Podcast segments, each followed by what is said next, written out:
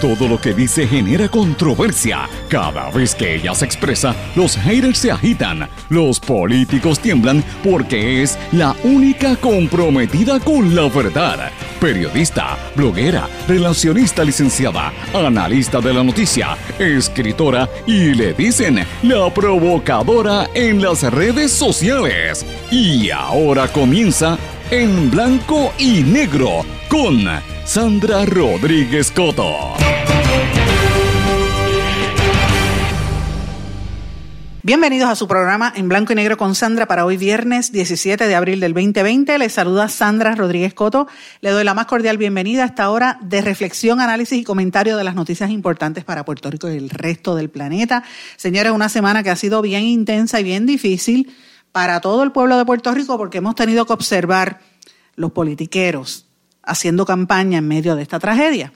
Ha sido una semana bien difícil para la gobernadora Wanda Vázquez y ciertamente para una de las chicas del clan, pero no de las merengueras, de las chicas del clan de Mabel Cabeza, de las que controlaban fondos, suministros, personal y prácticamente todo en el Departamento de Salud. Y me refiero a una de esas cuatro chicas del clan, a Adil Rosa, que como todos ustedes saben ha estado en unas vistas en unas vistas en la legislatura durante esta semana. Y esto se da en un contexto en el que rompe una noticia que desmiente a algunos compañeros en los medios de comunicación. Así que eh, para que ustedes vean lo que se está dando, la dinámica que se está dando. Una compañía de australianos mintieron sobre su relación con la empresa Apex y cómo fue que se dio ese negocio, lo que querían hacer el chanchullo para agilizar la compraventa de unas supuestas eh, pruebas COVID por 38 millones de dólares de fondos públicos que se desembolsaron 19, que los recomendó los, médicos del Task Force, que la gobernadora los trató de cubrir, que han desembocado en todo este esquema que se ha venido discutiendo entre los bandos que se están alando por los pelos, entre el bando de Pedro Pierluisi y el bando de, de Wanda Vázquez. Y en el medio, el pueblo de Puerto Rico, señores, hoy vamos a hablar de esto.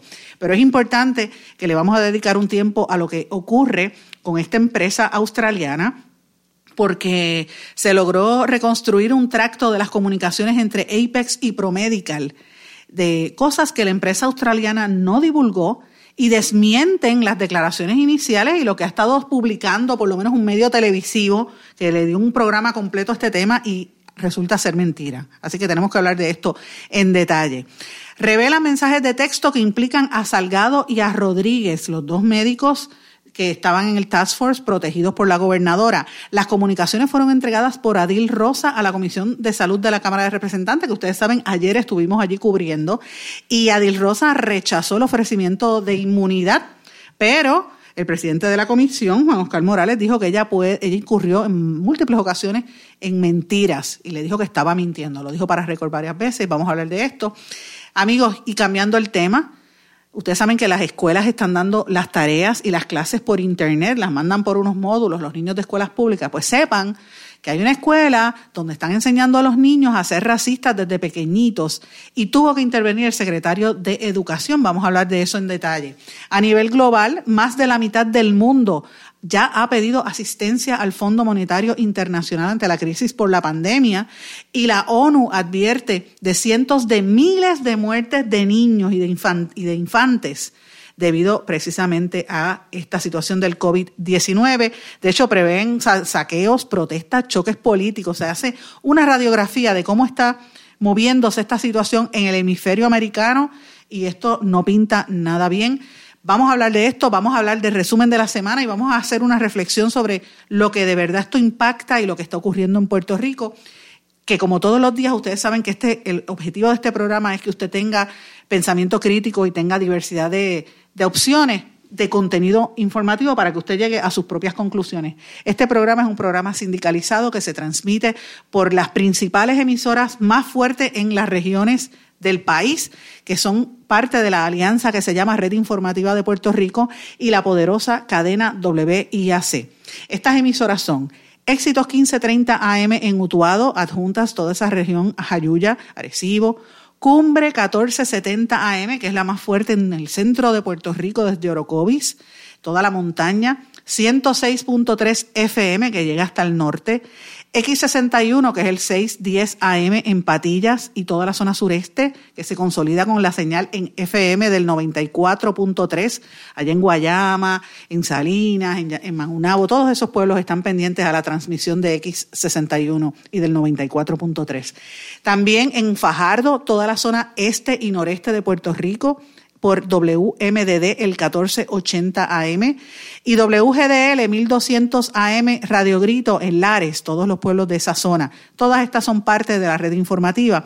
Pero si usted vive en el área oeste y suroeste de Puerto Rico, nos sintoniza por WYAC 930 de Cabo Rojo, Mayagüez y obviamente la, la señal más poderosa desde San Juan, WIAC 740, toda la zona metropolitana. Este programa también se transmite a través de manera digital de www.redinformativa.live. A las 8 de la noche usted puede escucharlo en diferido por radioacromática.com, la emisora digital que la puede conseguir en esa misma dirección Opportunity Radio y por todas las plataformas digitales y las páginas de las redes sociales de todas las emisoras que les acabo de mencionar. También en nuestro podcast en Anchor, SoundCloud y las distintas plataformas y en nuestras redes sociales. Pero vamos de lleno con el programa que hoy tenemos muchísima información y un recuento de lo que hemos estado haciendo durante todos estos días.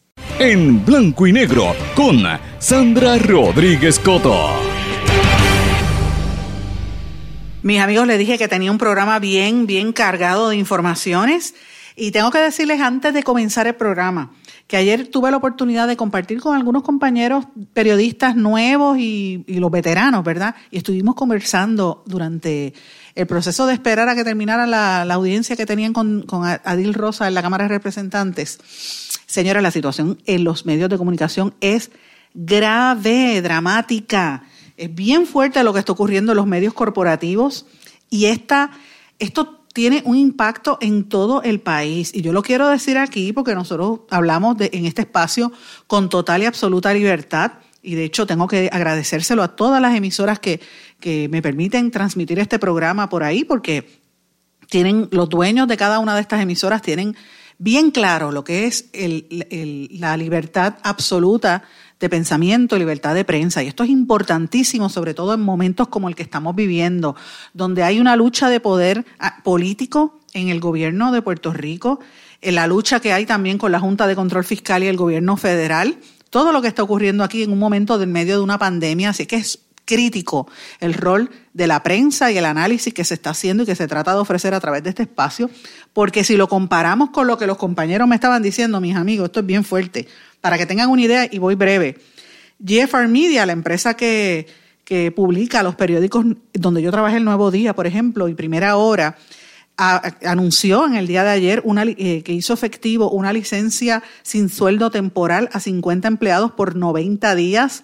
A, a otros empleados les bajó el sueldo, a otros le, los empleados gerenciales le bajaron entre un 10 y un 15% de salario por 90 días, a otros le bajaron 20% y a los que mandaron para su casa que no los despidieron porque han habido despidos. De hecho, hace poco, hace menos de un mes, hubo una ventana de retiro acelerado eh, y con todo eso han tenido que dejar ir gente a la calle precisamente porque no tienen el presupuesto y tenemos información de que están buscando ayudas por SBA y pequeños negocios y fondos federales de todas maneras para tratar de mantener vivo este, em, este periódico o esta serie de empresas principales en Puerto Rico. Yo lo tengo que decir públicamente porque a veces la gente piensa que, que los medios están bollantes y no necesariamente es así.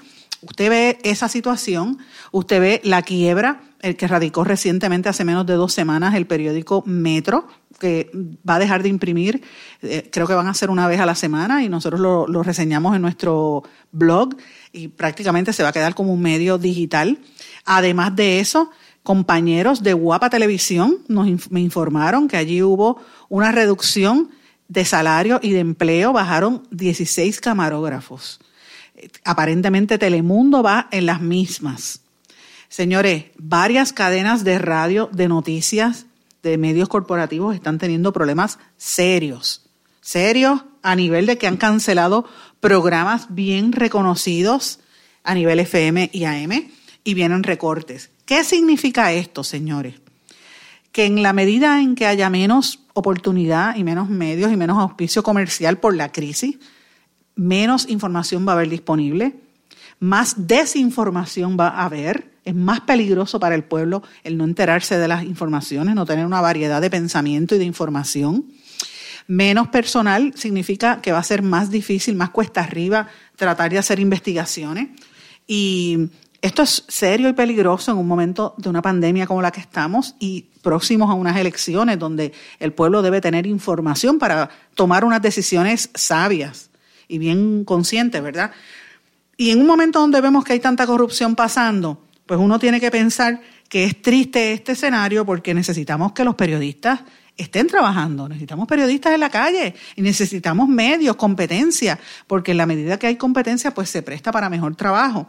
Eh, pero aquí es, todo esto cambia. De hecho, voy a reseñar una noticia que salió publicada en Noticel, que ustedes saben que por cinco años yo fui columnista en Noticel, yo renuncié a principio de, que empezó este el mes pasado porque me entero que se lo vendieron a una entidad relacionada a, Un, empresario relacionado a, Alfredo Escalera y a todos los que tenían el vínculo con, con el chat y toda esa gente. Yo no, no, puedo prestarme para estar cerca de la gente que yo denuncio.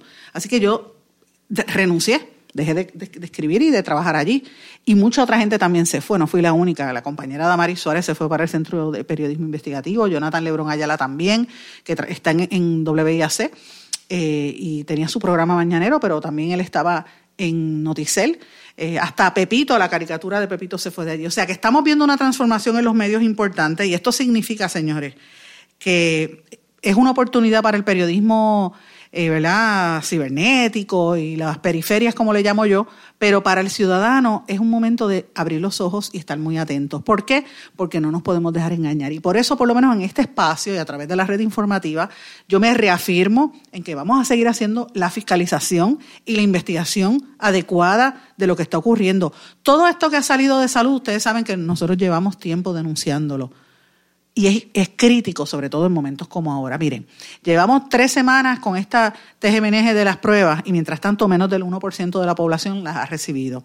Noticel está corroborando que la empresa, una empresa, la empresa australiana engañó sobre su relación con Apex y sobre las órdenes de las pruebas rápidas, las famosas pruebas de 38 millones que Mabel Cabezas interceptó y nosotros revelamos. Pues miren, se da a conocer que hubo un tracto de comunicaciones entre IPEX y Promedical y que la empresa australiana no lo divulgó. ¿Qué significa esto? Que los medios que se jactaron esta semana diciendo que esta empresa y que el, el empresario al cual la gobernadora le canceló todos los contratos, Maldonado, de apellido Maldonado, pues mira, este, ese medio no dijo la verdad. No dijo la verdad. ¿Y qué, quiere, qué significa esto? Que usted como consumidor de noticias y de información, porque usted es un consumidor de medios, pues no recibió un buen producto. Eso es una responsabilidad de ese medio. Pero para todos en Puerto Rico, todos los periodistas, esto conlleva mayor trabajo, mayor seriedad y mucho más dificultad de tratar de decir la verdad. Y yo felicito a los compañeros de Noticel que publicaron esta noticia porque es importante que se dé la perspectiva de cómo esta empresa empezó a tramitar eh, el proceso para tratar de llevarse los 38 millones de pesos de Puerto Rico en unas pruebas que no se iban a hacer, la información está allí completa. Pero bueno, amigos, yo les comentaba que estuve, estuve en el día de ayer y ustedes vieron que hice una transmisión a lo largo del día, hice también un Facebook Live desde el Capitolio, donde hubo de todo. Allí Adil Rosa rechazó el ofrecimiento de inmunidad eh, hubo mensajes de texto que implican a Salgado y a Rodríguez, los doctores del, Task Force, y también trascendió el, escándalo con el propio presidente de la Comisión eh, de Salud, Juan Oscar Morales, que tenía vínculos, pero vamos a escuchar parte de lo que denunció el representante popular Tatito Hernández. Emplazamos formalmente al presidente de la Cámara, Carlos Johnny Méndez, a que le exprese al país si el señor Juan Oscar Morales está apto para continuar los procesos a pesar de los señalamientos serios que han sido imputados por el señor Segundo Rodríguez Quiliquini a su persona. Segundo, es más que claro que tiene que explicar también el presidente de la Cámara si la persona que fue liberada del proceso de testimonio en la pasada día de vista es familiar de él o si fue él el que llamó al señor Juan Oscar para despachar a la señora Meléndez del proceso de eh, testimonio aquí en Las Vistas. Yo creo que es claro que esto es un planteamiento serio, un proceso de investigación, que en el momento que personas están muriendo en Puerto Rico hay un esquema de corrupción del gobierno del PNP. Y aquí, obvio, que se ha dado cuenta de que están, abrieron la, eh, la caja de Pandora y están todos envueltos, tanto los sectores relacionados a Pierluisi como de Wanda Vázquez. Y por eso es que esto está para adelante y para atrás. Con lo que, hay obvio, un obvio, claro conflicto interés. Todo el mundo tiene las manos enfangada con este esquema hasta el propio presidente de la comisión. ¿Qué van a hacer? Concretamente, ¿van a la, lo, primero que estamos haciendo es el planteamiento formal, porque la única persona que puede establecer si él está apto para continuar es el presidente o el cuerpo de la Asamblea Legislativa. Y ustedes escucharon a Tatito Hernández, pero vamos a escuchar ahora en una parte lo que dijo Juan Oscar Morales, el presidente de la Comisión de Salud, que es el que está viendo estas vistas que, que trascendió ayer que tenía ese conflicto, porque él también pidió, ¿verdad? Este, repartir o, o, conectar al departamento con alguien que podía venderle las pruebas. Así que vamos a escuchar lo que él dijo y más que nada lo que él refirió sobre el comportamiento de Adil Rosa, que salió en un momento de, la sala allí de la legislatura y las fotos están enlazadas en mis redes sociales, la pueden ver. Salió sin guantes, salió sin mascarilla, tocándose la cara. Es una cosa para que ustedes vean cómo la gente anda por ahí por la calle. Vamos a escuchar lo que dijo Juan Oscar Morales. Que nosotros le estamos haciendo, le estamos haciendo unas preguntas específicas sobre el suplidor Castro Business. Ese suplidor yo le estaba preguntando cómo llegaron hasta él y si Mabel Cabeza tuvo alguna participación en esa compra. Me dijo que no, rotundamente. Le hice la pregunta en tres ocasiones y en tres ocasiones me dijo que no. Y yo tuve que demostrarle con documentos un email de Mabel Cabeza recibiendo la propuesta de Castro Business. Así que eso lo que implica que nos mintió. Nos dijo que Mabel Cabeza no tenía nada que ver con las órdenes de compra, que no intervenía, no tenía intervención alguna. Ustedes lo escucharon. Y nosotros tenemos evidencia que demuestra todo lo contrario. ¿La de Rebeca Soler? La de Rebeca Soler, no. La de Rebeca Soler es aparte. Estamos hablando de uno de Mabel Cabeza con Ricky eh, Castro, donde Ricky Castro le hace llegar una propuesta a Mabel Cabeza. Y ella declaró, vuelvo insisto, ella declaró que Mabel Cabeza no intervenía en compra alguna, que ella no tenía intervención en ningún tipo de compra. Esos son los hechos. Usted paró la conferencia de prensa por una información que le llegó. ¿Son las que se están repartiendo ahora? Eso lo desconocemos y lo vamos a poder ver más adelante. Usted le preguntó a ella si había tenido algún contacto, alguna comunicación con otra persona que no fuera su abogado. Eh, basado en el testimonio que ha dado, su lenguaje corporal, eh, las confesiones. ¿Cuál es su... Que, eh, Esa es la misma... Tengo, tengo la percepción de que eh, nos dice las cosas a mitad, ¿verdad? No, no hay una verdad absoluta de parte de ella. Y fíjense que cuando yo le hago esa pregunta, que yo creo que es una pregunta fácil de contestar, ella solicita que su abogado la asesore. Derecho tiene pero en una pregunta tan sencilla como decir si tuvo comunicación con personas luego de la, nuestra vista, yo creo que, eh, ¿verdad? Eh, ustedes deben concluir qué es lo que está pasando. No, no, no, no fue error. No fue un error no ese periodo yo, lo yo lo advertí, tengo información suficiente, yo he sido consistente que con la declaración que ella presente, yo tengo prueba documental que pudiera decir que ella nos está mintiendo. y ya en dos ocasiones nos ha mentido. Juan Oscar, la gobernadora dijo que en esta vista pública está Edwin Mundo, que es parte de la campaña de Pedro Pierluisi y que por eso es que se está haciendo todas estas vistas públicas de la Comisión de Salud. ¿Cuál es su reacción pues en torno a esa declaración de la gobernadora Wanda Vázquez? Mi mensaje a la gobernadora es bien sencillo. Yo no voy a caer en el juego político.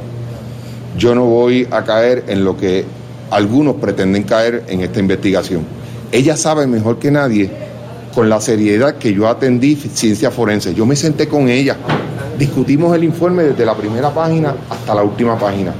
Yo hubiese esperado que la gobernadora de Puerto Rico, en, los momentos que ha tenido oportunidad ante el país, le hubiese dicho que ella avalaba esta investigación y que le solicitaba a sus jefes de agencia y a los empleados del Departamento de Salud que cooperaran con la Cámara de Representantes. Eso era lo que yo esperaba y yo estoy seguro que eso es lo que la gente hubiese esperado de la gobernadora de Puerto Rico. No es bien triste que la primera mandataria del país esté atacando una investigación que lo único que pretende es la verdad.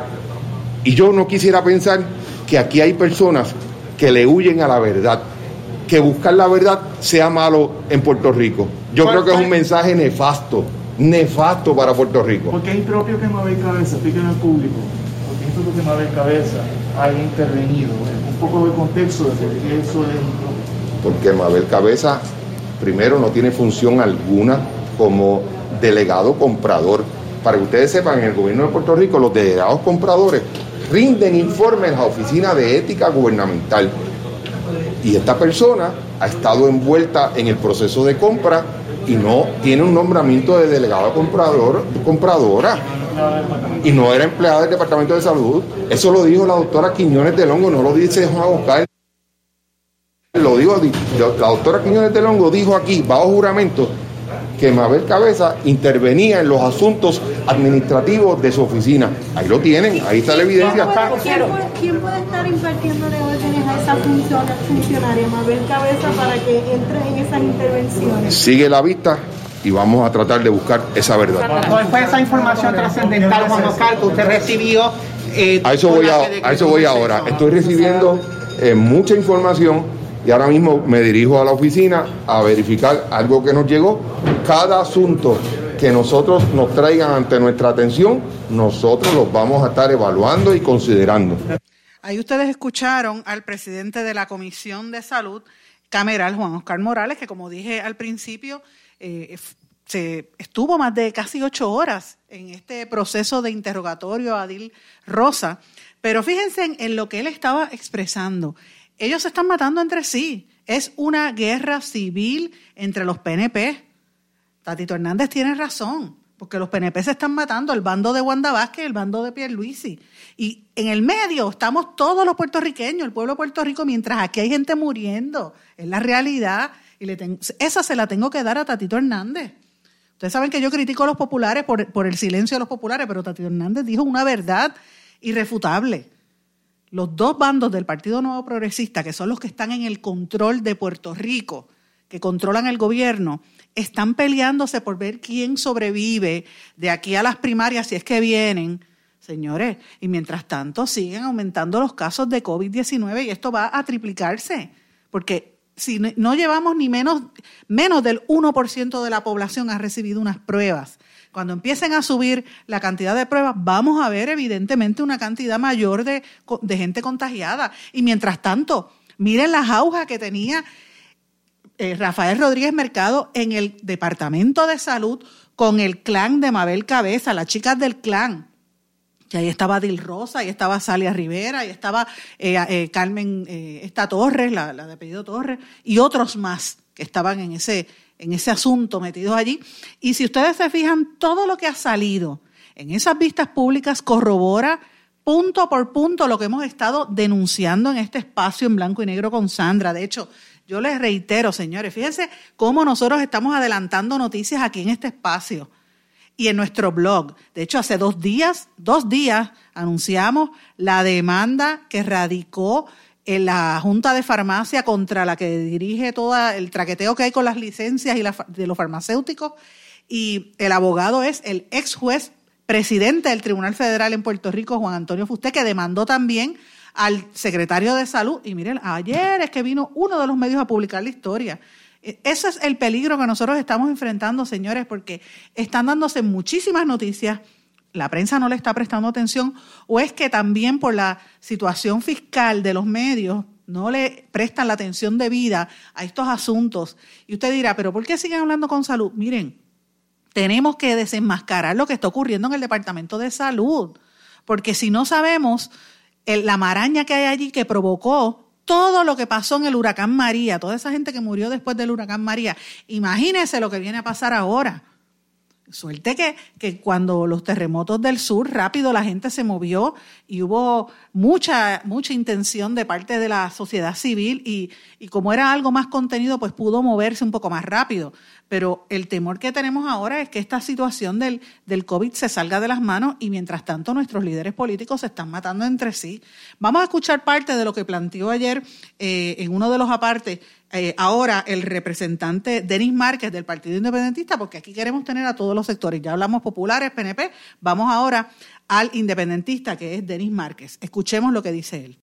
Amigos, el tiempo nos traiciona. Tengo que irme a una pausa, pero al regreso vamos a escuchar lo que dijo Denis Márquez, que es importante para tener el cuadro completo de lo que pasó ayer en las pistas en la Cámara de Representantes. Regresamos enseguida. No se retiren, el análisis y la controversia continúa en breve, en blanco y negro, con Sandra Rodríguez Coto. ¿Se ha preguntado cómo puede protegerse contra el coronavirus? Autoridades de salud recomiendan lavarse las manos con jabón y agua con frecuencia. También no se lleve las manos a la cara. Evite tocarse los ojos, nariz y boca con las manos sucias. Cubra su boca con el pliegue del codo al toser. Desinfecte objetos como el teléfono móvil o el teclado de su computadora. Evite las multitudes y manténgase al menos un metro de distancia de otras personas, en especial si están contagiadas ya. Servicio público de esta emisora. Y ya regresamos con el programa de la verdad, en blanco y negro, con Sandra Rodríguez Coto. Regresamos en blanco y negro con Sandra. Escuchemos parte de lo que dijo el representante Denis Márquez para que tengamos el cuadro completo. Y ahí ya tuvimos un popular, un PNP, y vamos a escuchar ahora al independentista. Realmente aquí yo estaba desde que llegué temprano en la mañana y en el día de ayer yo llegué enfocado al asunto de la vista. Acabo de preguntarle a los compañeros de la minoría de cuál era el argumento reglamentario que se estaba utilizando. Me acaban de señalar que el código ético de la Cámara en términos procesales no aplica en este momento porque eso tiene que haber que hagan una querella. Y yo si se hace una querella tengo que hacer silencio porque pertenezco a la comisión de ética. Pero no en medio del proceso la comisión de salud puede tomar una determinación sobre un criterio a base de la comisión de ética. En su momento se evaluará. Sí puedo decir dos cosas. Yo llegué temprano eh, le cuestioné al presidente de la comisión la carta que envió Segundo Rodríguez, me enseñó y miré, y los estoy pidiendo de nuevo para evaluarlo, la sesión que él se refiere y, y dice lo que él dice, que lo refirió para la acción correspondiente. Si me preguntaran a mí en esta etapa, sin evaluar la conducta del representante, yo no lo hubiese hecho, son imprudencias en medio de este para mí es una imprudencia en medio de este proceso. ¿Una imprudencia de quién? ¿De Segundo Rodríguez? No, del presidente de, de la comisión.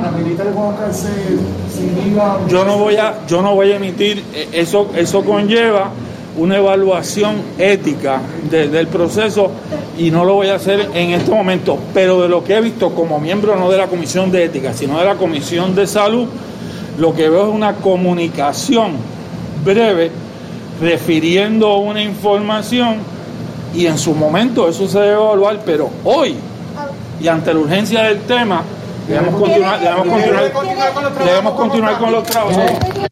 Lo que se refería el representante independentista Denis Márquez es el hecho de que ahí está todo el mundo embarrado, porque hasta el mismo presidente de la comisión, Juan Oscar eh, eh, Morales, también hizo recomendaciones y refirió empresas para que le, compraran a ciertas personas las, las pruebas. O sea, eh, yo entiendo, y, y, el pueblo de Puerto Rico tiene que entender esto claramente, cuando estamos en una emergencia y, y, la manera en que esto se proyectó al principio de esta situación, que todo el mundo dijo, mira, urgentemente necesitamos las, las pruebas porque se tardaron en pedirlas, ya se sabía que venía una pandemia, porque eso ya se sabía desde febrero desde febrero. Es más, hay quienes dicen que desde enero ya esto se sabía. Los que ven noticias internacionales y en este espacio se, se hablaba eh, y en otros medios se hablaba de, lo que estaba ocurriendo en, en, China y que se estaba moviendo para Europa. Y aquí se durmieron en las pajas. Cuando se vinieron a dar cuenta fue en el momento en que la, la, la gobernadora decretó el toque de queda y ahí es que empezó a salir todo el mundo a ofrecer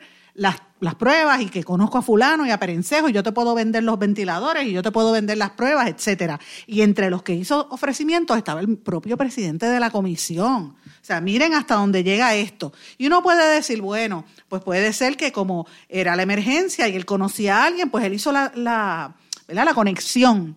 Pero volvemos a lo mismo, es eso propio. Ahora que él esté evaluando unos alegados actos de corrupción o de malos manejos precisamente en el proceso en que se le iba a dar un, contrato de casi 38 millones de dólares, de los cuales se pagaron 19 a una persona referida por el doctor Segundo Rodríguez Quirinchini, el que, el que la gobernadora respaldó. Y todo el mundo sabe que eso está mal, eso es un, por lo menos apesta a, una, a un conflicto ético serio. Entonces, el mismo que está evaluando eso también cayó en la misma historia. O sea, ¿de qué estamos hablando? Ese es el gobierno que nosotros tenemos en este país, señores. Por eso es que a mí no me gusta ir a bregar con políticos, porque es que uno ve esto y pasan los años y es la misma historia.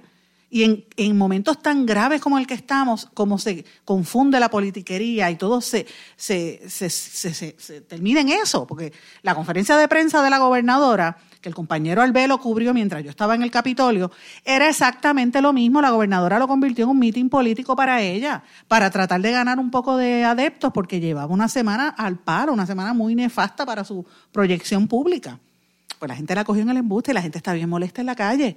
No solamente por el tema de las pruebas y, el miedo que hay, que yo de verdad, yo a veces pienso que la gente está retando la enfermedad porque dice, mira, no, ya me harté, me voy para la calle. Y estoy viendo mucha gente en la calle.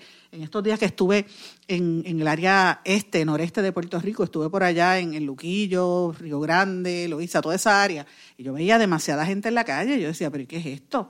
Como si fuese un día normal de trabajo sin estar en toque de queda. Y uno los ve en la calle eh, y, ya la gente se está cansando, la gente está protestando, pero a eso usted le añade que no tiene, mucha gente está sin cobrar. Y el que va a buscar el desempleo, ya todos sabemos el lío que hay. Así que la gente está en la calle ahí hirviendo. Hay mucha tensión y yo anticipo que esto se puede poner mucho peor si tenemos el, mismo espectáculo político en la fortaleza y en la Asamblea Legislativa, señores. Eso es a lo que nos estamos enfrentando aquí en Puerto Rico. Esa es nuestra realidad. Bueno, ya ustedes escucharon parte de lo que aconteció ayer allí. Allí estaban un montón de legisladores. Eh, es parte del, como dije ya, del espectáculo entre el bando de Pedro Pierluisi y el bando de Wanda Vázquez. Y los demás, pues buscando la oportunidad para salir, pero tuvimos ya por lo menos parte de lo que dijeron los populares, de, voz de Tatito Hernández, lo que dijeron los PNP bajo eh, Juan Oscar Morales, presidente de la comisión, y eh, obviamente al independentista. Pero señores, lo importante de todo esto es que Morales dijo, y lo dijo muchas veces, que Adil Rosa mintió y que contempla referirla a las autoridades. Eh, mintió al rechazar que Mabel Cabeza tuviera alguna participación en la compra de pruebas rápidas de la empresa Castro Business. O sea, es para que usted vea qué se está dando ahí, cuál es la dinámica que había en el Departamento de Salud que le hemos estado denunciando desde el día uno. Pero señores, quiero cambiar un poco el tema porque hay un tema importante que no quiero que se me pase. Eh, y los que, los que son mamás y papás que están ahora mismo encerrados en, sus casas y tienen niños, ¿saben de lo que yo estoy hablando? Ya tuvimos aquí el otro día al compañero y amigo. Eh, dije compañero y me acordé de Juan Oscar Morales, porque Juan Oscar Morales le decía compañera, compañera, a Adil Rosa, yo decía, pero compañera de qué, que son de partido, o por qué compañera, si, si ella era la que estaba de, ¿verdad?, de poniendo, eso se oía raro, pero dije compañero Reinaldo Alegría, porque lo conozco y somos amigos hace muchos años, y él estuvo aquí, eh, ustedes recordarán cuando hablamos precisamente de este tema, de los niños y de, y de lo difícil que es para los papás todas estas semanas que estamos en, en el encierro, trabajando desde la casa, muchos papás no tienen internet, el, lío de que hay que hacerle las tareas por teléfono. Conozco cuánta historia usted se puede imaginar, o que el internet es lento, o que no saben manejarlo, punto, no tienen paciencia para bregar con los niños, no es fácil. Entonces, encima de eso le mandan siete, ocho, nueve, diez tareas. Es, es agotador. Pues miren, Parte de lo que está pasando en este proceso de que mandan todo por internet es que de buenas a primeras los padres se han dado cuenta de lo que están enseñando en la escuela. Señores, en el Departamento de Educación tuvieron que desautorizar una asignación que se envió a un, niño con lenguaje racista. Y el departamento está investigando porque esa fue una tarea que se le asignó a unos estudiantes a nivel preescolar. Y la denuncia es racista. De hecho, el secretario Eligio Hernández tuvo que intervenir es una tarea eh, fuerte. De hecho, Eligio Hernández hizo unas declaraciones que decía que el Departamento de Educación desautoriza y rechaza cualquier tipo de tarea que sea discriminatoria, que apoyamos la diversidad y la inclusión. Investigaremos la veracidad de esta información y este trabajo no forma parte del banco de actividades del Departamento de Educación. ¿Y a qué yo me refiero? Señores, que una maestra le mandó una tarea a los nenes con las letras para aprender a leer la, leli, lolú. Ustedes saben que, cuando éramos chiquitos era mota, pepín en los libros, ¿verdad? Eh, pues miren, ahora es Lola tiene el pelo malo. Eso es lo que los niños tenían que practicar. Pelo malo, malo, mota, pelo malo. Lola tiene el pelo malo. Miren eso, pelo malo. Y esto yo lo ato, porque no es la primera vez en este, en este año y en este cuatrienio, pero en este año particularmente después que que se fue la, que va a ser convicta eh, y, que, decían que era la estrella, Julia Kelleher, la arrestada. Después que se fue esa secretaria, ustedes recordarán el caso reciente de un empleado del departamento que empezó a decirle cuntaquinte a la que ganó Miss Universe. Recuerden eso. ¿Te acuerdas que fue un empleado del Departamento de Educación? Pues ahora es una maestra enseñándole desde chiquititos a los nenes a qué, a es el pelo bueno y qué es el pelo malo. La amiga Yolanda Arroyo Pizarro, que es una mm, destacadísima escritora y profesora puertorriqueña, que ha ganado muchísimos premios y una activista afrofeminista, destacó que la calificación de pelo malo, decirle pelo malo al pelo rizo como el que tengo yo, perpetúa el racismo, los estereotipos negativos para los que, contra los que se ha luchado durante décadas. Ella, de hecho, ha escrito el libro infantil Pelo Bueno, que es una de las denuncias que ha habido. El pelo, el pelo no es malo, no se le dice pelo malo, el pelo no roba, el pelo no miente, el pelo no hace sentir mal a nadie. Darle esas características asociadas a lo malo al pelo no tiene sentido. Es más, todo lo contrario, el pelo, como dice la amiga Yolanda Arroyo, el pelo es bueno, todo pelo es bueno, porque usted la puede peinar con blower o lo puede dejar lacio, o se lo puede poner en colitas o, se lo puede recortar y si es el pelo rizo como el mío, se lo deja grifo o se lo se pasa el blower, es, versátil, el pelo es versátil, le pone onda, se pone bonita el pelo. El único pelo malo realmente, y esto yo lo aprendí del que era ex marido mío, el papá de mi hija, y mi padre también y, y mis dos hermanos, son calvos todos. Ese es el verdadero pelo malo, porque se cayó el pelo malo es el pelo de los calvos, que se cayó. Pero el pelo rizo no es pelo malo. Eso es un lenguaje racista, enseñárselo a niños pequeños, de, esto perpetúa el lenguaje, el, racismo en Puerto Rico. Y por eso es que cuando yo el lunes aquí hablé y pregunté, de hecho lo pregunté en el Facebook Live del fin de semana, y lo, y lo traje el lunes de nuevo, hoy es viernes, nadie ha dicho nada. Yo le pregunto, ¿Qué legislador? De hecho, yo vi a Tata, Tata ayer y no, no tuve la oportunidad de preguntarle porque fue rápido, pero Tata Charbonnier no ha dicho nada. Naida Venegas menos. Y la gobernadora ni se, la gobernadora, la gobernadora se pinta el pelo, niega tener pelo negro. Hello. ¿Sabe? ¿Quién ha hablado algo de los negros que se están muriendo en Estados Unidos? Y si aquí hay alguna estadística o percepción o idea de que pudiese estar pasando lo mismo, pues nada. Ahí es que vemos dónde se manifiesta el racismo en este país. Y yo estoy hablando de los negros porque este es el ejemplo de los negros del pelo malo, pero señores, lo mismo pasa con los íbaros. Porque no me diga a mí que no se burlan de los íbaros, hasta en los programas de televisión los ponen a hablar como si no supieran hablar, como si ser, ser jíbaro, ser de campo, fuese motivo para estar este, avergonzado, todo lo contrario. La gente que vive en los campos, en la montaña, es la gente más decente. Listo, pero mira, es de todo, hay gente buena y gente mala. ¿Cómo tú vas a hacer un estereotipo de una persona que lo que es un trabajador.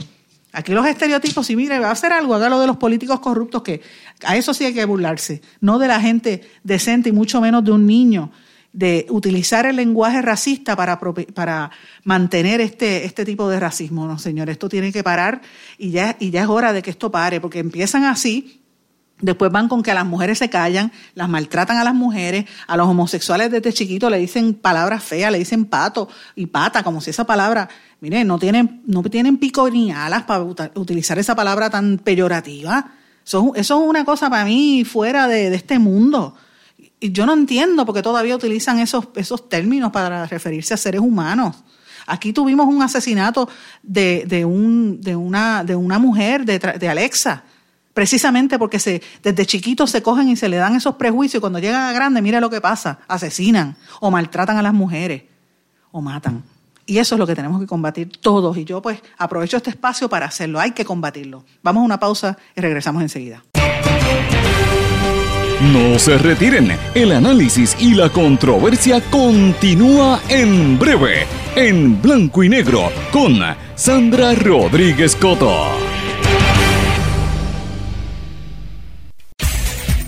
¿Se ha preguntado cómo puede protegerse contra el coronavirus? Autoridades de salud recomiendan lavarse las manos con jabón y agua con frecuencia. También no se lleve las manos a la cara. Evite tocarse los ojos, nariz y boca con las manos sucias. Cubra su boca con el pliegue del codo al toser. Desinfecte objetos como el teléfono móvil o el teclado de su computadora. Evite las multitudes y manténgase al menos un metro de distancia de otras personas, en especial si están contagiadas ya. Servicio público de esta emisora.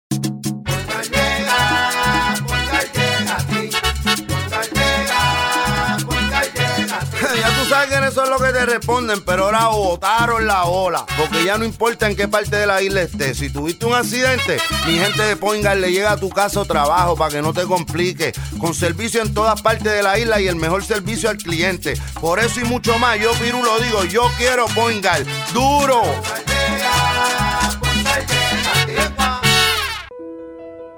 ¿Sabemos cuántas personas murieron de verdad durante el huracán María? A usted lo escucharon en el momento de mayor desesperación. ¿Todavía siente aquellas noches a oscuras y de incertidumbre? ¿Qué pasó mientras los vientos azotaban y luego en aquellos días y semanas después cuando no había sistema de comunicaciones? Reviva cada minuto con una narrativa real sobre lo que pasó en la bitácora de una transmisión radial, catalogado como uno de los mejores libros del año 2018 por la crítica literaria. Es una lectura necesaria porque no podemos olvidar nuestra historia para que esta no se repita. Bitácora de una transmisión radial, disponible en las principales librerías a través de todo Puerto Rico y en la internet lo consigue en Amazon, en libros787.com y en travaliseditores.com, publicado por Travalis Editores. Quítese el dolor de cabeza con sus obligaciones de contabilidad con los servicios que presta Villalba y Villalba Company, directo, personal y con sensibilidad humana. Lo que se busca en un verdadero asesor de contabilidad para todo tipo de servicios de contabilidad, pago de IBU, pago de nómina, informes trimestrales y anuales y otros. Ofrecen servicio directo personalizado. Villalba y Villalba Company. Para orientaciones, su teléfono el 939-336-5774.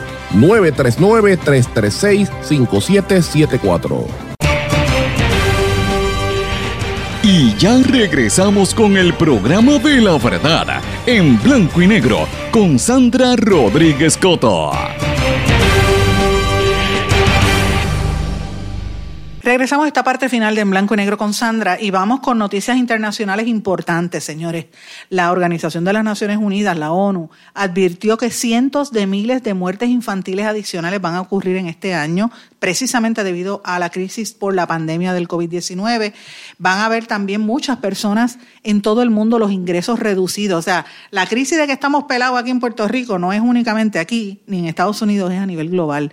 Y esto lo está advirtiendo el secretario general de la ONU, Antonio Guterres, quien dijo que está haciendo un llamamiento a las familias y a los gobiernos en todo el mundo para que garanticen más protección a los niños y advirtió que la crisis generada por la pandemia pone en peligro a cientos de miles de vidas infantiles. Esto es una situación muy seria.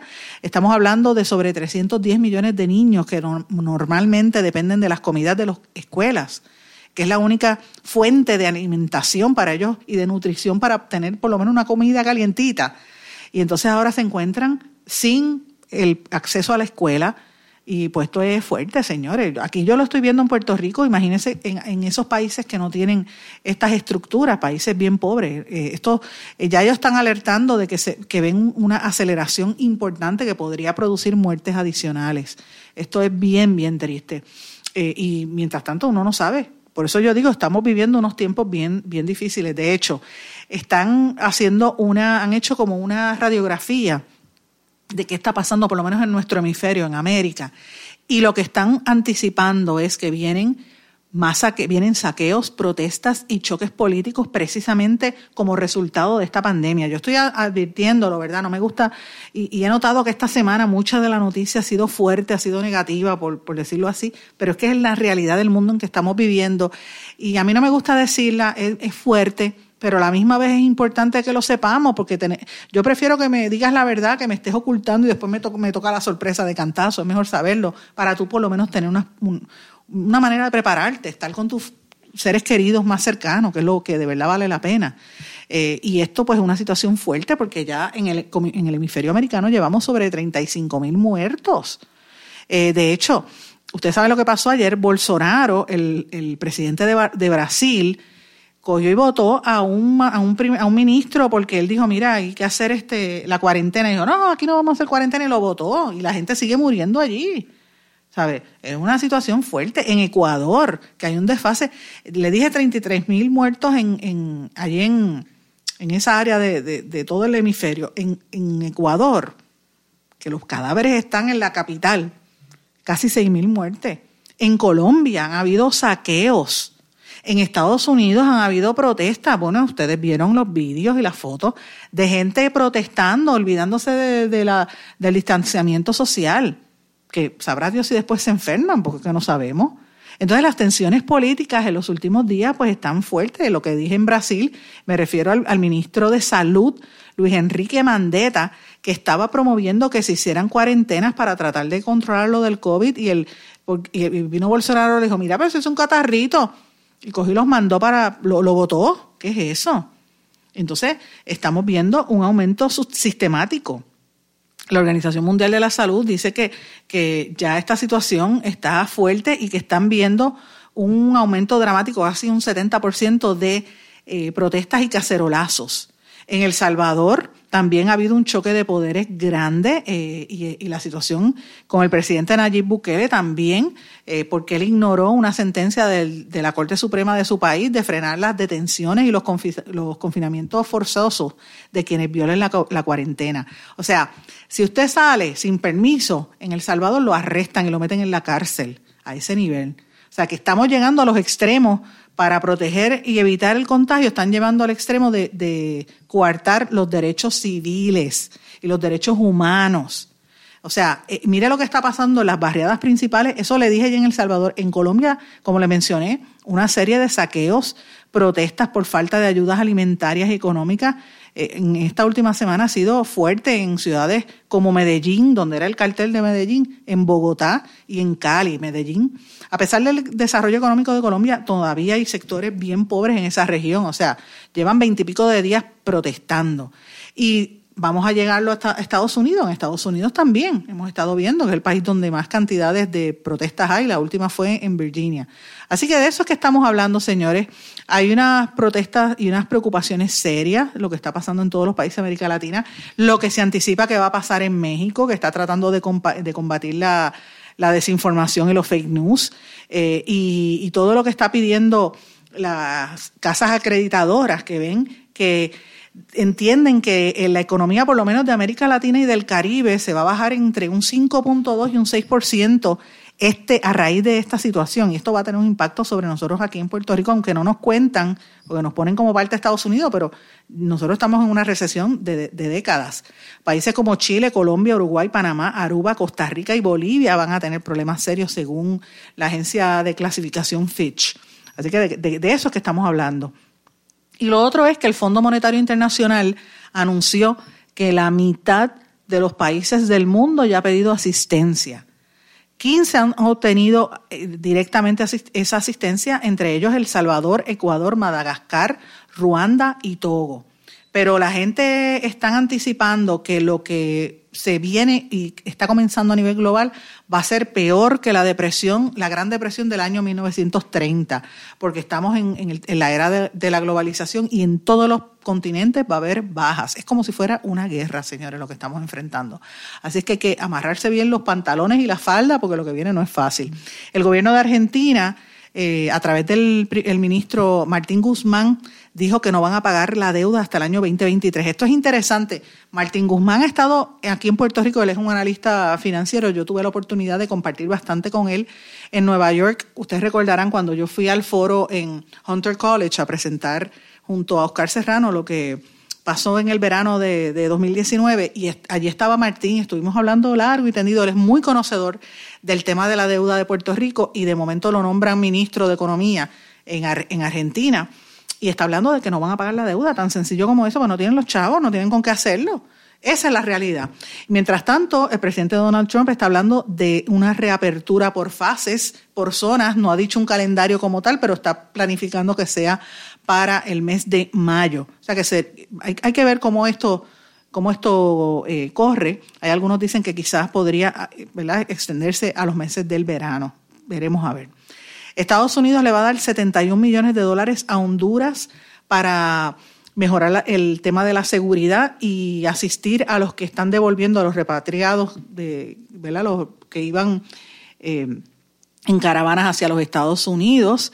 Y eh, ya le mencioné lo de Brasil y lo de Ecuador, que la situación está muy fuerte. Nosotros hemos tenido, señores, esta semana una semana muy intensa de noticias. El resumen de la semana voy a ir bien rápido, pero el lunes eh, hablamos de la data que no justificaba a Wanda Vázquez y las demasiadas dudas que seguían con el tema del toque de queda, el genocidio del, como yo le llamo el genocidio negro, el, tema de que no se habla de eso. En, Estados Unidos es el tema principal y aquí no, eh, a pesar de que tenemos muchas similitudes.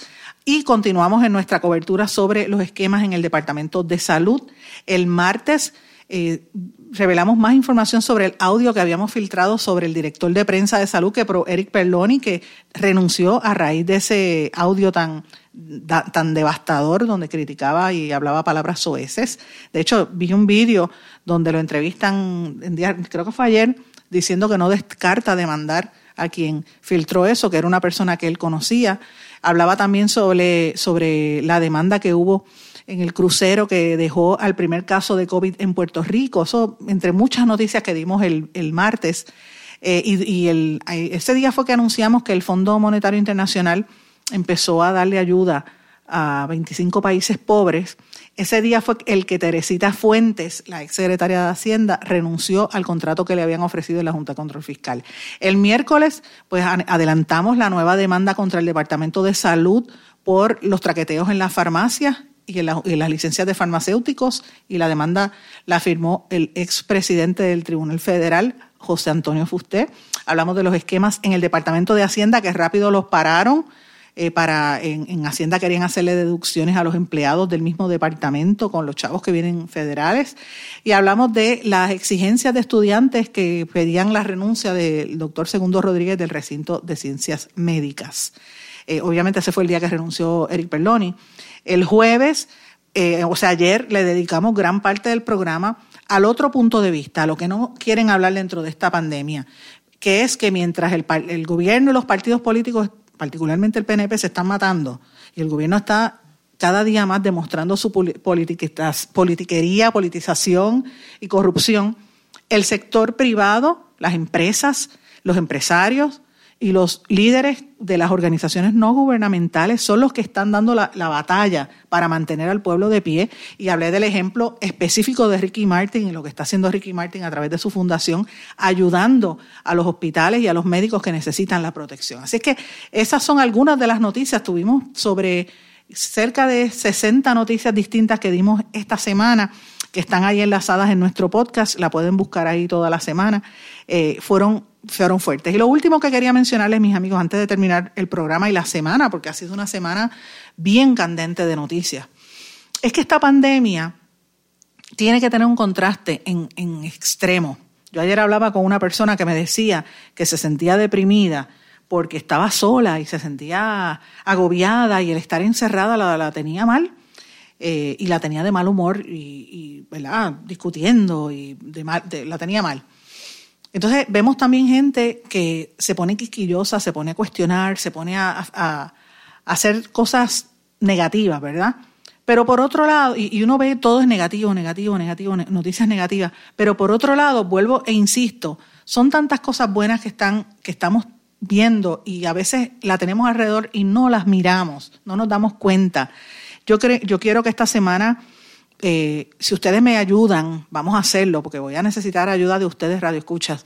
Yo quiero empezar a resaltar médicos, enfermeros, paramédicos, farmacéuticos y personal médico, policías que estén haciendo la labor de la milla extra, que estén dando la milla extra, porque son el primer frente de batalla, gente que está haciendo el trabajo con amor, con empatía, con confianza, con generosidad, con fraternidad, gente de comunidad que están ayudando a los viejitos, gente que le está llevando la comida a la gente que no lo tiene, a los niños que no entienden, a los niños de educación especial.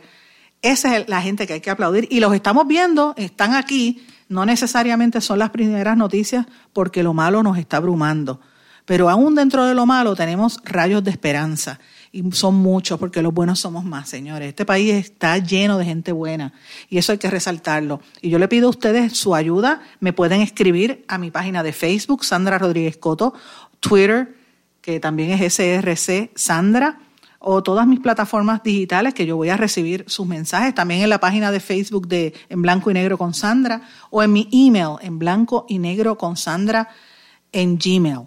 Y ahí yo voy a recibir la información. Señores, con esto me despido, no sin antes dejarle saberle que le doy las gracias por sus tantos mensajes a lo largo de esta semana, el apoyo que me han dado, que ha sido extraordinario. Sigan ahí, que yo voy a seguir trabajando por ustedes, buscando y desenmarañando todos estos esquemas que nos afectan, pero también resaltando lo bueno que es importante en este país.